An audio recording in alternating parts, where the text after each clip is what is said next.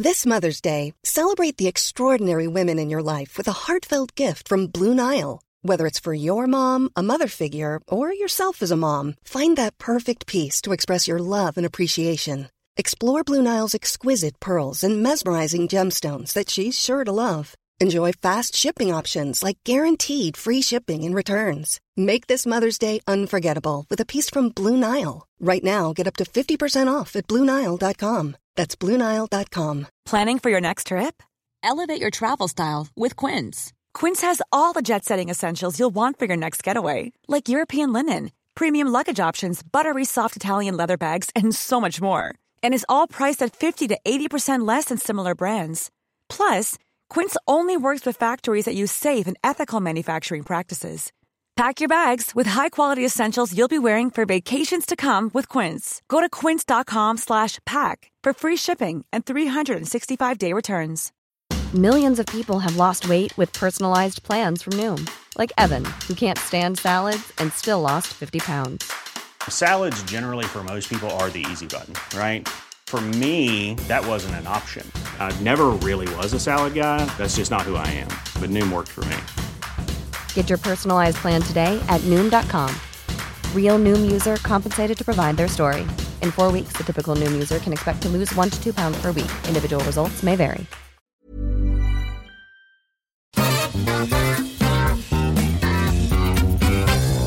Da går bandet, og vi har tenkt å lage en ny episode av Adresseavisas podkast Omadressert. Spesialgjest denne gangen kulturminister Trine Skei Grande. Velkommen. Tusen, tusen takk. Harry Tiller er også på plass. Det samme er Terje Eidsvåg og politisk redaktør Tone Sofie Aglen. God dag. God dag. Og god dag. Ja. ja, Tone, det var du som inviterte eh, Trine Skei Grande for andre gang til denne podkasten. Da var det litt andre ting, og så har du jo Nå må det jo sies da at første gang Trine var her, så inviterte hun seg sjøl. Eh, Nå var det jeg som inviterte henne, det, for det var selvfølgelig blitt kulturminister. Nei, vi bruker jo alltid eh, når eh, det er landsmøter, syns vi det er veldig hyggelig å invitere en, eh, en politiker fra det partiet som har det. Og når jeg fikk høre at du skulle være i Trondheim, så syns vi jo Kirkemøte, vet du. Kirkemøte, Kirkemøte, så ja. har jo det en eh, en uh, veldig fin timing, og jeg følte bare yes for et skup. Selveste partilederen uh, to dager før landsmøtet. Det kunne vært verre, Harry. Det kunne vært Ja. verre, men så skjer jo ting. Og så plutselig da, så, så har jo uh, du havna på førstesida igjen, Trine. Ikke spesielt frivillig, skjønner jeg. Dere har du jo sikkert blitt utfordra på mange ganger, men er det noe du vil snakke om? Nei. Nei. Dette er en sak som jeg aldri har kommentert, og ikke kommer til å kommentere. Og ikke kommer til å bidra til på noe som helst vis. Så det får eh, de andre holde på med. Har du Men tenkt hva tenker Ja. du om at uh, Ola Borten Moe uh, Han er jo ikke Når han kommer ut med det her utspillet på Facebook, ganske sterke anklager mot deg, og det er vel ja, kanskje en drøy time før Venstre har sin store pressekonferanse før landsmøtet. Er det tilfeldig, tror du? Det syns jeg andre kan få lov til å vurdere og tenke litt på. Ja, for Ola er jo ikke mm, akkurat eh, han, er, han er jo ganske flink til å kuppe dagsorden, det må jo være lov å si. Det har han jo gjort mange ganger når han sjøl var minister òg. Ja. eller når, når han var i Senterpartiet, så klarte han jo å få debatten til å handle om seg sjøl eh, i forkant av veldig mange landsmøter med et eller annet husker kontroversielt blant annet utspill. kronikken hans om SV-staten eller sånt like før Senterparti-landsmøtet. og Jeg tror nok han, han vet hva han gjør, og han vet hva, hva timing er. Så, så, så det er nå bare å, å registrere egentlig det. Jeg tenkte, jeg føler jo liksom litt uh, For denne saken har jo surra ganske lenge, og den kom jo til overflata når du ble eh, statsråd. Og, og igjen nå. Og jeg, vi vet jo ofte at når sånne saker skjer, så er det jo ofte ikke saken i seg sjøl som uh, blir utfordringa, men håndteringa. Er det liksom noe med den håndteringa av den saken du Ja, skulle gjort noen- annerledes? Hvis noen mener at jeg skulle ha sagt mer i media og gått inn i debatter i media og kommentert ting i media, men dette syns jeg ikke har noe der å gjøre, så jeg kommer ikke til å bidra til det. Og du har ikke vurdert å gå ut og legge seg flat eller be om unnskyldning eller noe som man kan bli oppfordra til? Jeg syns ikke dette hører hjemme i den offentlige debatten, så jeg kommer ikke til å kommentere det. Nei, nei, nei. nei men vi respekterer det. Men jeg må jo bare ett siste spørsmål, da. For det eh, Jeg må jo si uh, Uansett uh, hvordan sak det er med så mye medieomtale om en, en så krevende sak, og så verden er det liksom å Du kommer da opp om morgenen. Og Jeg har ikke blitt sjukmeldt eller meldt noe forfall til noen møter, så det, det går fint. hvor finner du de kreftene? Det finner man fordi at man har noe jækla viktig å jobbe med. og det skjønner man jo inn i et landsmøte. Så Ja. det, da finner man de kreftene hos folk. Men la oss snakke om landsmøtet, fordi at uh, jeg tror ikke vi, vi kommer ikke noe videre med, med den saken her. Det er jo ikke Dagsnytt 18. Nei, det er jo ikke målet eh, heller. Det er jo ikke det. Uh, om, så- hvis du ombestemmer deg i løpet av sendinga, så Da er det bare å si fra. Ja. Nei, jeg tror nok at det er riktig. Ja. Men, men det er landsmøtet til helga. Og, og Sist vi var så husker jeg du, du snakka om at du var så nervøs foran sånne landsmøter. Og særlig det å skrive landsmøtetaler og liksom stå frem på vegne av hele partiet. Nå når du sitter i regjering og etter alt som har skjedd på dette året, og sånn, eh, kanskje ikke noe mindre nervøs foran helga? Nei, det er liksom partilederen sin eksamen. Mm. Eh, men det er jo et stort gruppearbeid òg. Så det er mange som har liksom en skjerv i jobbinga rundt. Og vi er jo litt opptatt av at eh, det skal henge sammen med bilder, og det skal henge sammen med hele budskapet, da. Men i fjor så var det jo Altså, da lå Venstre helt elendig an. Altså, vi hadde meningsmålinger på to inn i landsmøtet. Nesten skyldig, velgere. Ja, ja. Nei, det var skikkelig dårlig. Og Og så var jo Abid Raja ute i media et par dager før ja, det var masse styr. Ja. Og alle kommentatorene eh, så å si avskrev oss. Det er, vel- hvis man går gjennom overskriftene Frank Rossavik mente vel at Venstre burde legges ned. Ja. Ja. Um, og jeg var så sliten, og jeg tålte ikke noen ting. Og nei, det var det utroligste anklager som lå der. Så var det litt sånn, da blir jo jeg veldig fandenivoldsk. På at uh, dere skal jo Det er ingen forbannelse over Venstre om at vi må under sperregrensa annethvert valg. Det må gå an å bryte. Uh, og landsmøtet eh, For dere som var til stede, så kjente dere kanskje på det at vi begynte på veldig dårlig.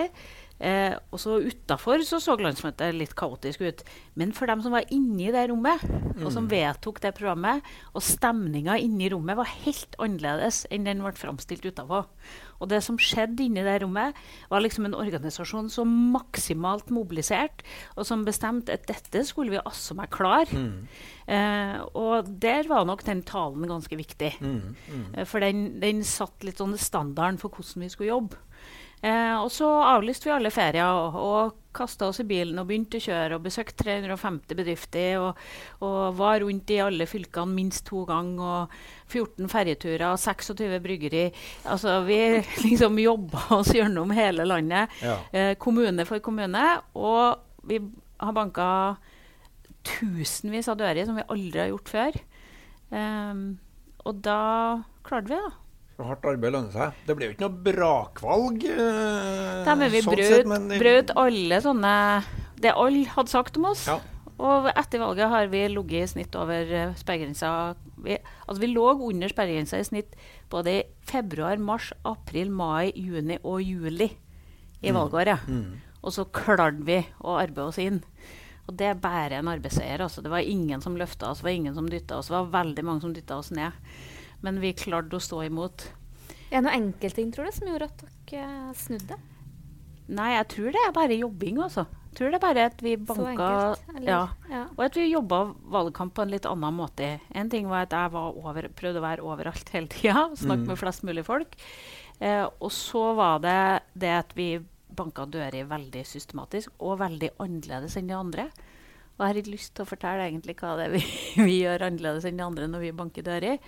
Men um, Det er hemmelig. Nei, det er ikke hemmelig. Men vi henta inn hun som er nestleder i Radikale Venstre i Danmark, og som har utdannelse i dørbank. Akkurat. Ja. Og hun skolerte hele organisasjonen på at vi skulle banke dører på en litt annen måte enn andre. At vi ikke skulle eh, banke på døra for å snakke, men for å lytte. Mm. Eh, og um, vi uh, jobba mye mer systematisk med det. Og jeg tror at det var det som gjorde at vi klarte å hale det i land. Men den teorien om at det var taktiske høyrevelgere som, Du har ikke noe tro på den? altså? Ja, vi har, ja, men da skulle vi jo ha ligget under rett etterpå igjen. Eh, så det at vi har klart å holde oss hele veien, og at um, Jeg syns jo at det er sånn eh, Det å snakke om at noen velgere er taktisk, og de andre liksom er utaktisk eller edle på noe annet vis, det tror ikke jeg nå. Jeg tror at folk stemmer ut fra at de ønsker en Altså, Hvis de ønsker Erna som statsminister, men likevel ønsker f.eks. en grønnere regjering, da er det logisk å stemme Venstre. Uh, og det vi merka de plassene vi gikk gjorde det veldig bra, var jo at det var folk som ville ha Erna, men ville ha en grønnere Erna. Mm. Og da valgte de oss isteden. Så skjedde jo det som skjedde. Med, det ble litt bråk når dere liksom begynte å forhandle regjeringsplattform og, og, og, alt det her. Jon Gunnes har nå stått opp og ned både i studio her og valgnatta og sagt at man ikke skulle sammen med Frp. og har nå Eh, reagert og forklart seg på det etterpå, men nå gjør dere nå det. Og ja, det hvordan står det til innenfor for, for liksom det siste innerste fra eh, det indre gemakker i regjeringa? Er det fred og fordragelighet? Ja, det som skilte Venstre, var Jeløya-erklæringa. Mm. For det var veldig mange som trodde at det kunne vi ikke klare å få til.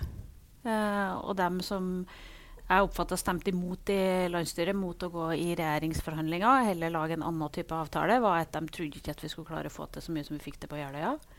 Og så, når folk så hva det var vi fikk til, så ble tonen veldig annerledes i Venstre. Mm. Um, og det et uh, Jeg tror f.eks. at det at vi valgte Kulturdepartementet, mm. har gjort det mye lettere for venstrefolk.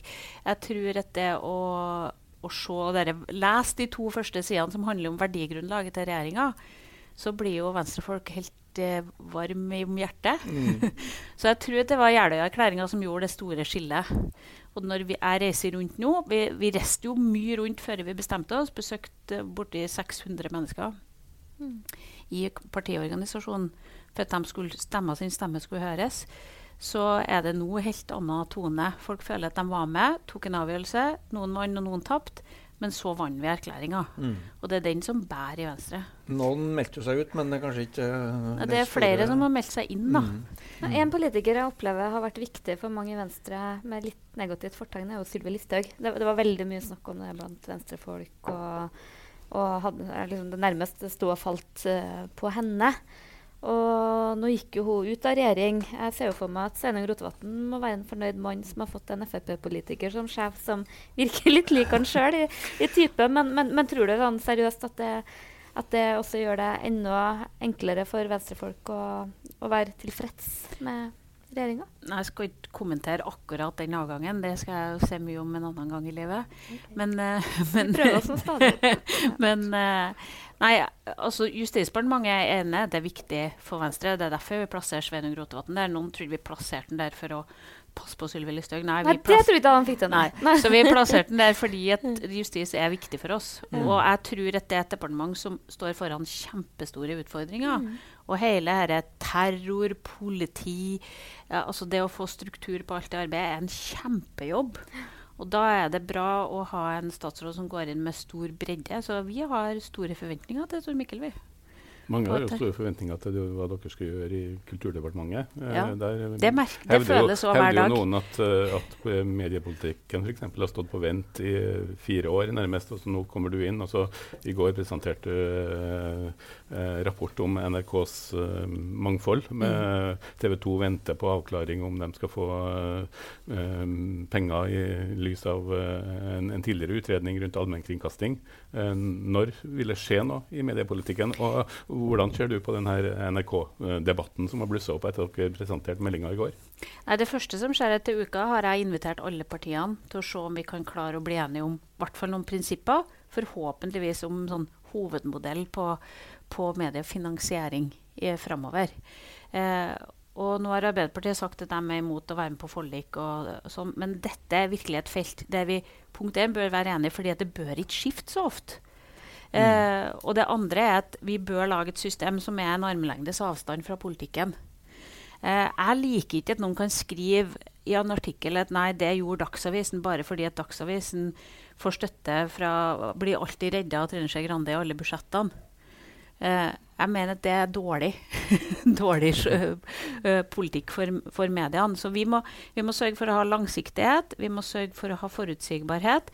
Og da bør vi være enige. Da bør ikke vi fatte vedtak med tre stemmers overvekt i, i, Stortinget. Så Derfor sier du indirekte nå at du da orienterer deg mer mot Arbeiderpartiet enn Fremskrittspartiet når det gjelder ja, vi, i mediepolitikken? Vi må i hvert fall lage noe som alle kan stå for. Og, så, og da håper jeg at vi skal begynne på med prinsippene vi legger til bunn. Mm. Så mener jeg at jo, det skjedde én viktig ting i forrige periode. Og det var at vi fikk ned, fikk bort momsen på elektroniske medier. Og det mener jeg vi ser følgene av nå. Eh, og det var et mye viktigere vedtak enn det gikk under radaren til alle. Mm. Men, men, jeg mente det var det viktigste medievedtaket vi gjorde i, i, forrige periode. Så er den rapporten til Medietilsynet den er interessant. Og jeg skjønner at Skipsted er, sur, og, og, mange mener at det er veldig hyllende av NRK. Det handler jo om debatten om at NRK skal få lov til å ja, operere i det kommersielle, mener ja, ikke det egentlig? Hvilken rolle skal NRK ha? Ja. Um, og noen av konklusjonene kan det sikkert sånn diskuteres, og jeg håper jo at den rapporten fører til en mer saklig og ordentlig diskusjon basert på fakta. Men jeg tror at det er under enhver tvil at det å ha en sterk allmennkringkaster i land fører til bedre kvalitet på medietilbudet. Punktum. Du, du, dere henta inspirasjon fra Venstre i Danmark, sa du, når det gjaldt å banke på dørene. Men det, den danske mediepolitikken nå, nå har bestemt seg for å kutte Danmarks Radios inntekter med 20% de neste fem årene. Du har ikke tenkt å følge i de sporene? Nei, for vi er på parti med radikale Venstre og ikke Venstre i Danmark. men, men, Der sitter den. men, men uh, jeg, jeg syns jo at det å ha Nei, jeg, jeg syns at Skipsted i sin argumentasjon har en litt sånn forenkla mediesyn at, uh, markedet, hva markedet er. For det man må innse, det er det samme som vi hadde når vi diskuterte åndsverk og fildeling for noen år tilbake. Så tror noen at det digitale markedet er sånn at der er det en vare, og folk velger alltid den billigste. og, og sånn. Det er, det er, jo ikke sånn det er. Uh, jeg sa dette, dette skiller litt sånn som når du hadde disk i butikken, og så fjerna du disken, så kunne du plukke varer sjøl. Da fikk du en annen markedsdynamikk mm. enn når du skulle stå der og spørre om varen. Og, så, og, sånn er egentlig netthandel nå. Altså, når, når nyheter og kultur skal formidles elektronisk, så er det helt andre markedsmekanismer som slår inn. Og det man må, det man må innse her, er at en allmennkringkaster har en rolle også i det. Og, og det jeg syns er interessant å diskutere, hva, hvordan skal da allmennkringkasteren, som av og til skal gi oss litt motmakt når vi beveger oss inn i ekkokameraene våre på sosiale medier, hvordan kan man da ha en allmennkringkaster som kanskje gir oss det vi ikke visste vi ville ha? Som kanskje gir oss de motargumentene i forhold til det vi hadde sett på tidligere? Går det an å se for seg at allmennkringkasteren i en digital verden har en helt annen rolle, da? Um, for, for, dere er litt sånn at har jeg klikka på kattevideoer, så får jeg flere kattevideoer, for da tror dere at jeg syns at kattevideo er viktig. Det er det jo ikke. Altså, det er masse ting jeg klikker på fordi det er rart, ikke mm. fordi det er viktig. Eh, det er sært, og jeg syns ikke dere skulle ha skrevet, men jeg klikker likevel. Og hvis du da bare skal styres på klikk, så får du dårlig kvalitet. Og i dette markedet har en allmennkringkaster også en rolle. Mm. Eh, fordi at eh, ja. Jeg har jo lest litt i rapporten, og jeg skjønner jo en del av innvendingene mot den, men jeg tror at mediene uh, gjør seg selv en bjørnetjeneste hvis de, de andre mediene uh, ja. tror at uh, mediemangfoldet blir bedre hvis NRK blir vesentlig dårligere. Ja. Jeg, tror, mm. jeg, tror, det er en kortslutning, da, selv om det, jeg syns det er grunn til å problematisere hvorfor rapporten eksempel, bare ser på nyhet og aktualitet og ikke ser mm. på det store bildet. For det er, en, det er åpenbart en del områder her hvor, hvor, det er grunn til å problematisere uh, den voldsomt sterke rollen som NRK har. Men, uh, men, ja, det er en konklusjon der som for jeg stiller spørsmål til. og det er at Man sier at NRK ligner igjen litt som en bleik Aftenposten. Da følger det, det stemmer ikke. For av og til er NRK mer tabloid. Eh, og, og forfølger mer de tabloide nettsakene enn av og til de tabloide gjør. Nettopp. Før dere går helt inn i detaljnivået på NRK, og sånne ting, så må vi nå, det er nå et landsmøte også, Trine. Eh, der er det jo noen politiske slag som skal stå også, skjønner jeg jo. Eh, Sveinung Rotevatn nevnte vi jo tidligere her. Men Han var jo helt vill, Nikkersen, på Politisk kvarter i morges. Ikke måte på. Her er det snakk om liberalisering og salg av hasj og LSD på butikker, og det skal være Nei, det var ikke det han snakka om. Nei, det har han snakka om tidligere. Det ligger jo et forslag der òg. Hvor, eh, hvor, går de store politiske linjene i Venstre hen eh, denne helga? Nei, Det jeg tror folk kommer til å merke, det er at på dette landsmøtet er fortsatt Venstre Venstre. Sjøl om vi sitter i regjering. Og at de er utålmodige. Vi har nå fått til en kjempestor rusreform, som er det store prinsippet at vi flytter rus fra kriminalitet til helse. Mm. Det er et stort skifte. Det begynte vi på med sist vi satt i regjering med Odd Einar Dørum i 2003, med drug court og sprøyterom og alt det Mm. han ble nedstemt på i Stortinget, men fikk lura til som prøveprosjekt. Og nå tar vi liksom det neste skrittet. Og da er Venstre helt klart i gang til å diskutere skritt nummer tre. Eh, Som er fri salg av hasj og LSD på gata Nei, eller som, butikken. nei, det som skjer i Venstre, er at det er et stort engasjement på at ruspolitikken vi har drevet, er forfeila. Eh, vi ser at den måten ruspolitikken er i mange land, så det, altså, Dette ødelegger totalt land. Altså Hvis du tar Mexico, mange andre land, og de kriminelle strukturene på en måte styrer hele land fordi at vi har hatt den narkotikapolitikken vi har hatt. Eh, vi ser at eh, meste av kriminelle strukturer i de fleste byene i Norge har narkotikaomsetning som hovedbase for sin kriminelle aktivitet. Det må vi liksom ta innover. Er det, er det ingenting vi kan stille spørsmål ved når det er realitetene rundt oss? Og det engasjementet er stort i Venstre på hvordan det skal gjøres. Og så tror jeg noe kommer vi til å være enige om, noe kommer vi til å være uenige om. Men det er en I levende debatt. bioteknologi Jeg blir jo litt sånn uh, satt ut av hvor liberal uh, Rotevatn er. Uh, sånn, der er det liksom mine og dine og våre egg i, i full forening. Det var, det var en litt rar debatt, for Ja, det var ja, jo debatt med. Tore på sporet. Det var veldig sånn det var litt der, artig av Politisk kvarter å lage en sånn setting. på Ja, synes det var litt sånn forfriskende, for det var It's that time of the year. Your vacation is coming up. You can already hear the beach waves, feel the warm breeze, relax, and think about work. You really, really want it all to work out while you're away. Monday.com gives you and the team that peace of mind. When all work is on one platform and everyone's in sync, things just flow wherever you are. Tap the banner to go to Monday.com.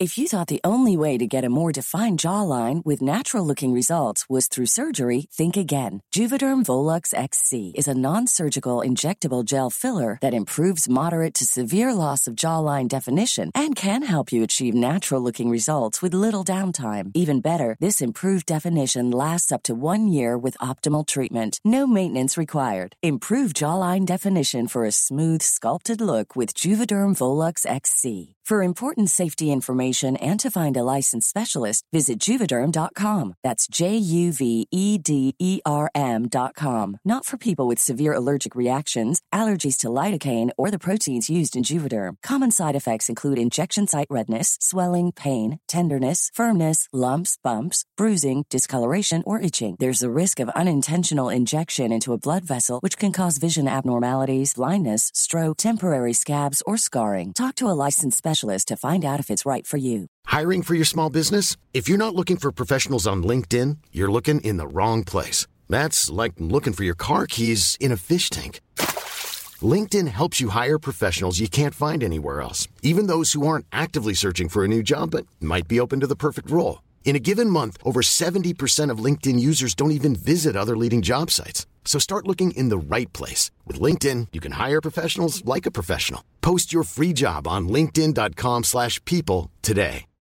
Millions of people have lost weight with personalized plans from Noom, like Evan, who can't stand salads and still lost 50 pounds. Salads, generally, for most people, are the easy button, right? For me, that wasn't an option. I never really was a salad guy. That's just not who I am. But Noom worked for me. Get your personalized plan today at Noom.com. Real Noom user compensated to provide their story. In four weeks, the typical Noom user can expect to lose one to two pounds per week. Individual results may vary. litt mer ikke bare sånn spill, men uh, sjøl om måte, det, han, det er sogerforskning, så, så syns jeg han har noen interessante perspektiv. og Jeg kommer jo rett fra Høyre-landsmøtet. Og det det jeg ble litt sånn forundra over der En ting er at du kan være enig og uenig i standpunktene, men det var hvor lite prinsipielt folk argumenterte. Jeg snakka jeg lenge med en høyre, høyrepolitikere som var så glødende for eggdonasjon og syntes det var helt fantastisk å hjelpe, men var skrekkelig mot uh, surrogati. Det var liksom noe helt helt annet. Og så tenkte jeg bare ja, men hvis om ikke? Og liksom ikke hatt noe Og, og der er i det minste så føler jeg at Rotevatn er litt sånn prinsipielt liberal, da. Ja, det, som, det som jeg tror er i, i Venstre, er at man skiller mellom hva er det staten skal sikre, og hva er det individet faktisk skal. I Norge er det lov å ta abort. Det betyr ikke at vi er for abort. Nei. Men vi mener at det er faktisk en avgjørelse individet må ta. Uh, at samfunn blir dårlig av at individet ikke har, fått, har den makta over sin kropp. Uh, på samme måte så er det sånn uh, Jeg er ikke for surrogati. Eh, jeg er ikke for at man heller bruker Altså, jeg hadde ikke kommet til å valgt det, men det er mitt valg. Hva er det staten skal avgjøre? Jo, staten skal avgjøre at alle unger skal kunne få vite sitt biologiske opphav. Det mener jeg er en rettighet som staten må sørge for. Og i dag er det jo sånn at alle disse tingene kan gjøres, men det gjøres i utlandet. Mm. Det Men betyr er det de et godt argument for at vi skal tillate det i Norge òg? Jeg mener at det er et godt argument at man skal skille mellom det staten skal sikre, og det borgeren må ta enkelte individ må ta valget for. Hva som er moralsk, hva som er etisk, hva som er riktig, det må hvert enkelt individ ta. Eh, Jo, det er jo sånn at Staten definerer lover innenfor eh, Ja. medisin, f.eks. Ja, Hva vi skal drive med, hva som er lov, hva som vi skal Ja, for finne barns for rett. enkeltgrupper. Ja, f.eks. barns rett til å vite sitt biologiske opphav mener jeg er en veldig sterk liberal Mm. rett. Mm. Eh, og jeg mener at den verdsettes best ved at vi gjør dette i Norge, og ikke at disse barna blir laga i andre land. Mm. Eh, og så er det sånn teknologien er der. Og da må du skille mellom hva er det staten skal sikre, og hva er det individet må ta stilling til om rett. Eh, også sånn at Når det gjelder enslige, så syns ikke jeg det er enkelt heller. Fordi da beveger det også hvilken trygghet de ungene vokser opp i når du bare har én forsørger. Men vi har jo masse barn som bare har én forsørger. Jo. Ja. Og Debatten her skjønner jeg jo går jo på I, i fjor på landsmøtet deres så dere, gikk dere jo lengst av alle i, i forhold til eggdonasjon og Vi har alltid gjort det, alle har kommet etter. Og, ja, og, og, og nå så drar vi Jeg det tror du til får rett. Jeg tror det er spørsmål om tid før uh, altruistisk eh, surrogati eh, åpnes opp for i mange partier. For det, argumentasjonen er, er den samme. Og nå drar dere til enda lenger med eggdonasjon til enslige mødre. er vel det som er stridstemaet øh, denne gangen. Hvordan tror du det ender opp? Nei, jeg vet ikke hvordan det er. Det er dissens i, Ja. i utvalget på det. Um, og dissensen er fra legen vår i utvalget òg. så, så jeg tror det blir en interessant debatt. Men det er en debatt som hører hjemme i et liberalt parti. Og det er jo litt tradisjon i Venstre for at lederen går opp og advarer eller råder landsmøtet heller til å, å, å gjøre Nei, ikke på sånne ting. Det Nei. kan ikke Det, Det skjer jeg- alltid på Høyre. Det Minst én en gang at ja, ja, Erna Solberg ja. går på talerstolen og strammer opp. Men det er jo ofte på pengebruk. Da. Ja, Yes, nei, men, men det er noe litt om landsmøtet. Si noe litt om regjeringas indre liv òg, da.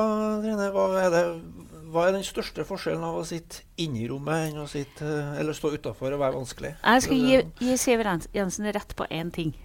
Det var at hun prøvde å forklare meg når vi satt og sonderte, at du må huske på det at eh, For jeg sier at vi kommer alltid til å være minst. Og vi kommer til å, liksom, å tape voteringene og ja, inni regjeringa. Og så prøvde Siv til meg mange ganger å si det er ikke sånn, Trine, for sånn er ikke Erna. Eh, Erna er det argumentene som gjelder. Og har du gode argumenter, så er det liksom sånn Det er det Hun er bare ute etter én ting i regjeringskonferansen. Det er å finne ut det som er rett. Uh, og det går ikke an å komme med, med tårevåte greier om at dette er vanskelig venstre og sånn. Det funker ikke. Det som funker, det er bein hardcore argumenter. Og det passer jo Venstre ganske bra. Så, så det, akkurat det har gått veldig mye bedre enn hva jeg frykta. Mhm. Og jeg skal gi Siv helt rett. det var ikke sånn som jeg trodde, at vi ble sittende med tre stemmer nederst ved bordet. Nei. Det er ikke sånn at man diskuterer, og så voterer man, og så taper Venstre, og så prøver man å være blid. Er- Nei, og det er ikke så veldig ofte man voterer heller. Erna oppsummerer når valget liksom skal være tatt. Og så er det jo morsomt å se at, eh, at det er jo noen politiske kulturer som møtes òg, på godt og vondt. Og noen av dem syns jo offentlig, som forholdet mellom oss og Frp er jo to politiske kulturer dere ser forskjellen på. Ja, det- Men det morsomme er jo at både Venstre og Frp er jo partier som har litt sans for å ta grep. Gjør ting.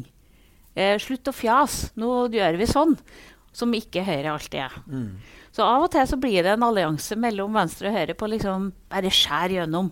Cut the crap. ja. Ja, og så vi Mange hører på håper jo at du vil ta grep i langsiktig kulturutviklinga i Trondheim. For nå har de to største museene i byen slått seg sammen Mhm. og har eh, drømmer og visjoner om å skape et svært museum i Trondheim eh, for kunst og design.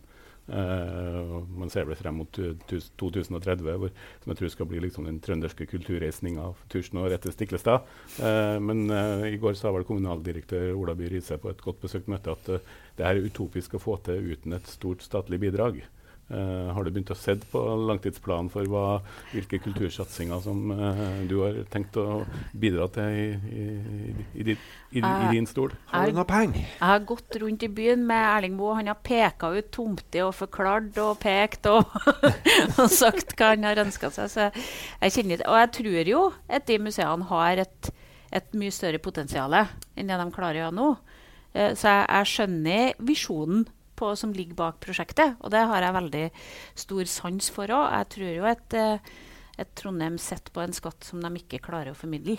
De er ikke i nærheten av å kunne vise frem eh, De har jo verdens største Hanna Ryggen-samling, bl.a. på Ja. Kunstindustrimuseet, som nå er omtalt i New York Times og Guardian uh, i helsides reportasjer bare i løpet av det siste, uh, siste halvåret.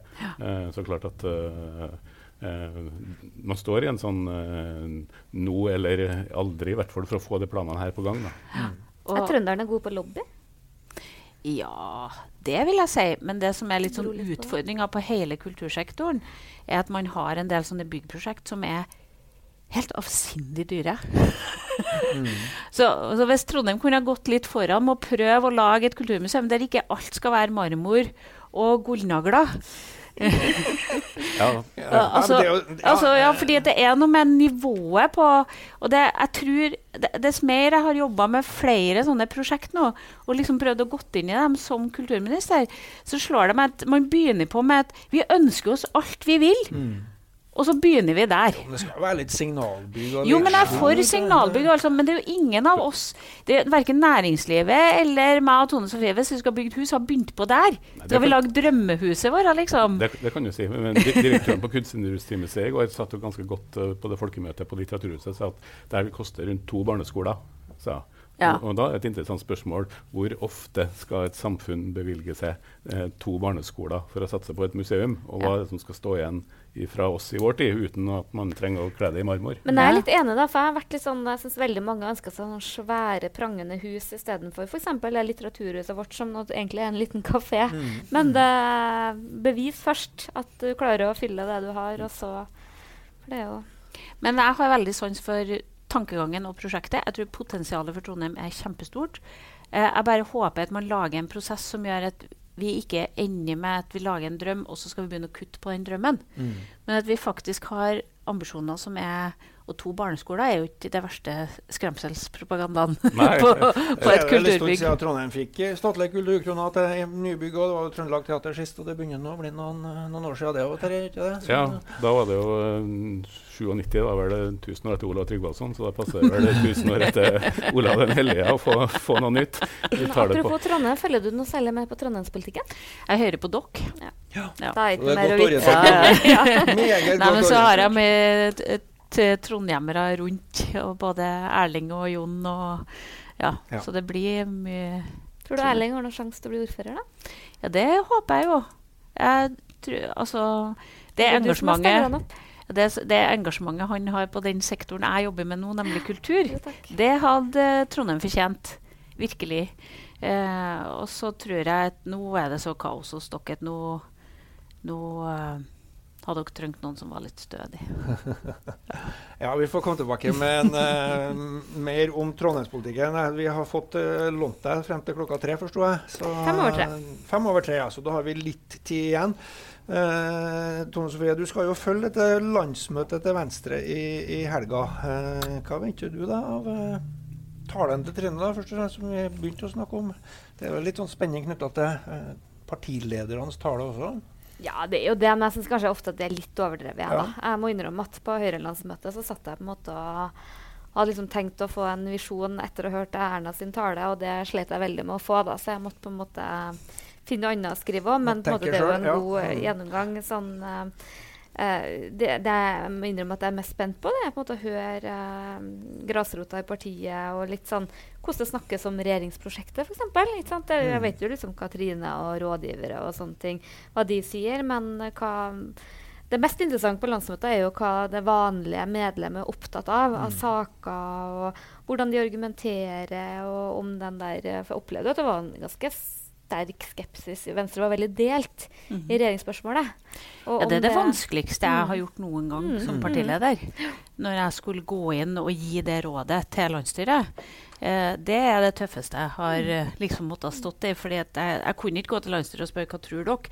fordi at det var jeg som har sittet og hatt de forhandlingene. Det var jeg som hadde den siste lista som bare jeg og Erna og Siv visste om, med de sakene vi kanskje kunne få hvis vi ble enige. Eh, og dem, det kunne ikke jeg fortelle til noen. Men jeg visste det, og det var på bakgrunn av de listene jeg måtte råde landsstyret mitt til at vi skulle gå i forhandlinger. Eh, og og det, var det, det var et råd bare jeg kunne gi, for det var bare jeg som hadde innsyn i hva vi kunne klare å få til. Eh, så det var kjempetøft. Jeg er jo sånn som liker å høre litt organisasjon og være litt, være litt sånn partileder, men da kunne jeg ikke være det. hvor mye det, dere greier å få fokus på politikk. For jeg må jo si det her siste året her, etter valgkampen, og sånn, så tror jeg knapt jeg har skrevet en kommentar som handler om politikkens innhold. Det har vært spill og mye spill, skandaler ja. og spetakkel. Og, og nå, litt som sist, så hadde du jo for ett år siden så hadde du noe, noen saker, og nå har du jo fått den her i fanget som fort kan ta mye oppmerksomhet. Eh, Sånn, det, er, det er lenge mellom at det er at det er liksom de politiske sakene og uenighetene og nyansene som preger veldig mye. da. Det er jeg veldig spent på hvordan blir til dere. Ja. Det må jeg være så ærlig på. Ja, men jeg, jeg innrømmer at det siste året har liksom falt mye sånn illusjon. Jeg har alltid ment at liksom, media har noen sånne spilleregler som jeg, ikke, som jeg skjønner ikke gjelder lenger. Eh, så det har nok prega håper at det ikke preger politikken for mye om ett eller to eller tre år. Men hvordan syns du media fyller rollen sin? Nei, eh, det er litt sånn at det er en sånn elv som bare tuter frem, og det er ikke egentlig noe som veldig mange som prøver å stoppe eller demme opp eller gjøre noe annet, føler jeg. Og det er sånn markedet, klikkene, driver. Eh, og da er jeg tilbake til pusekattene igjen. At det liksom Man klikker på ting. Altså, jeg innrømmer det. Jeg klikka på den saken på VG om russekortet til Jonas Gahr Støre. Fordi jeg syns det var helt ko-ko. Det å anklage han for russekortet hans. Ja, jeg tror Ja, det er det mest tåpelige jeg har sett. Så, på, så, på mange så. VG syns sikkert det var en helt fantastisk sak, for det var så mange som leste den. Mm. Men, men vi Og det kan jo ikke være sånn at uh, når folk skriver noe virkelig rart, så kan jeg føle at jeg ikke skal klikke på, for at jeg skal ikke bidra til at den type journalistikk blir løfta. sånn, altså, Herre skal jeg jeg har noen- ikke klikke på. For jeg har noen, eh, jeg har noen medier jeg forholder meg litt sånn men, men, men, uh, men jeg tror at det må Jeg håper jo at vi kan bruke litt NRK til å sette litt sånn standarden andre veien på akkurat det der. Mm. Fordi at det Hvis vi tror at det er klikkene som skal drive medieverdenen framover, og at vi ikke skjønner bak det hvorfor folk klikker, hvis det er helt uinteressant for hva det er du faktisk skriver, Mm. da Ja. Da er vi skikkelig ute å kjøre. Det Jeg tenkte jeg kan spørre om en liten ting. Ja. Kom igjen. Uh, og det er den egentlige grunnen til at du er her. Det er jo at du er her og åpner Ja. kirkemøte. Ja. Det hadde ikke du tenkt på. Jo, det står her. Ja, Og det er jo faktisk en eh, vi- Vi får stadig kritikk for at vi f.eks. i påska så skrev vi jo masse om, om uh, quiz og om krim og om snø og godteri og alt det der. Men vi skrev jo ikke, nesten ikke et ord om uh, ja. Jeg, vi- jeg snakka en halv podkast om Maria det Ja, Magdalena. det gjorde. Podkasten er home safe, men avisa Kirkas er utfordringer og muligheter på en veldig kort trinne. Som en. Nei, det jeg skal snakke om i dag, er jo at jeg, jeg mener jo at kirka står foran svære utfordringer, og kirka må få lov til å være kirke. Og nå må den snart være kirke og slutte å være en del av, av embetsstaten vår. Eh, jeg, jeg er oppriktig som kirkemedlem. så er jeg, Du er medlem av Statskirka? Jeg er medlem av statskirka, har sittet i menighetsråd osv. Eh, og jeg er jo oppriktig engstelig for at den der skillet har tatt så lang tid. At kirka har mista seg sjøl. Og er vi tidsnok, egentlig? Eller er vi for sene til å redde kirka? Fordi at eh, vi har ei, ei kirke som jeg tror jeg sa det til noen tidligere her, og den debatten som Venstre har jo hatt en debatt der vi sier vi ønsker å skille det juridiske og det religiøse i ekteskapsinngåelsen. Ja. Og da sier prestene til meg ja, men da vil dere ta fra kirka vigselsrett. Nei. da, da, betyr det at kirka mener at det er jussen som er viktig, og ikke vielsen. Mm, mm. Da betyr det at velsignelsen ikke har verdi. Og Du kan jo ikke være prest i Den norske kirke og mene at det velsignelsen ikke er viktig. At det er det at du signerer de juridiske papirene og sender det inn til det offentlige. Det er det som er viktig ved handlinga. Eh, og, og, det er litt den der holdningen der som er at, at, vår makt har vi gjennom det å utøve embetene våre. Mm.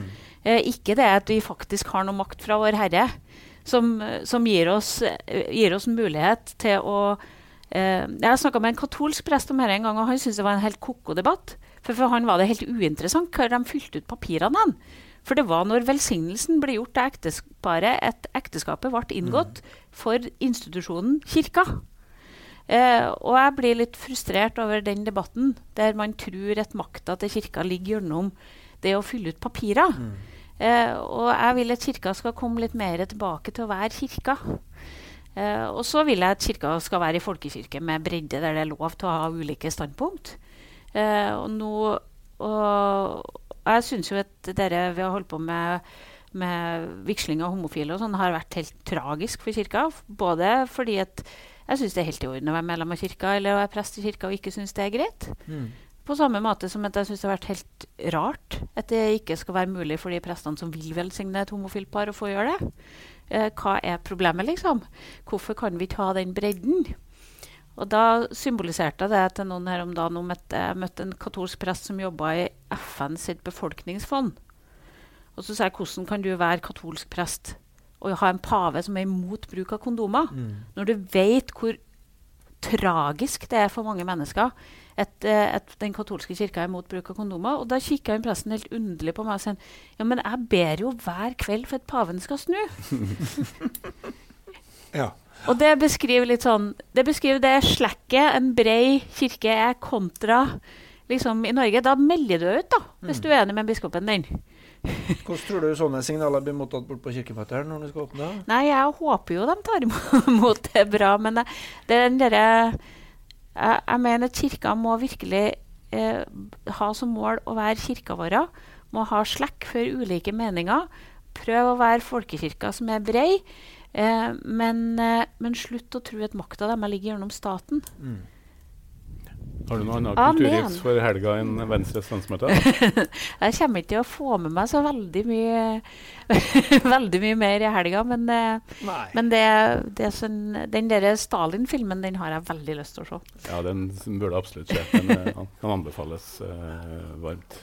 Nei, Mens dere er på Venstre-landsmøte og på kirkemøte, så har jeg tenkt å besøke Bondens Marked, som er i helga også. Mye muligheter til å uh, se på hva lokale matprodusenter i Trøndelag holder på med. Det syns jeg er spennende. Jeg kan sterkt anbefale avskjedsfilmen til Daniel Day-Lewis som skuespiller. Et kostymedrama uh, som heter for Phantom Tread, uh, om en kjoledesigner i 50-tallet på London.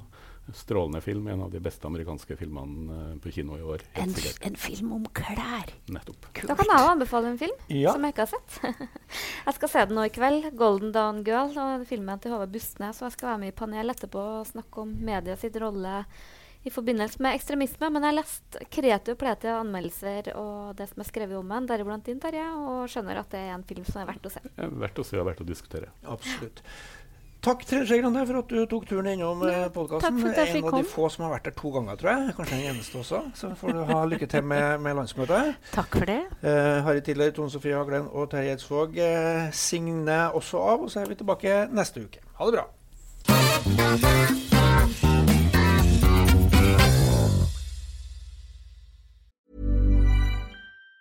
Planning for your next trip? Elevate your travel style with Quince. Quince has all the jet setting essentials you'll want for your next getaway, like European linen, premium luggage options, buttery soft Italian leather bags, and so much more. And it's all priced at 50 to 80% less than similar brands. Plus, Quince only works with factories that use safe and ethical manufacturing practices. Pack your bags with high-quality essentials you'll be wearing for vacations to come with Quince. Go to quince.com slash trip for free shipping and 365-day returns.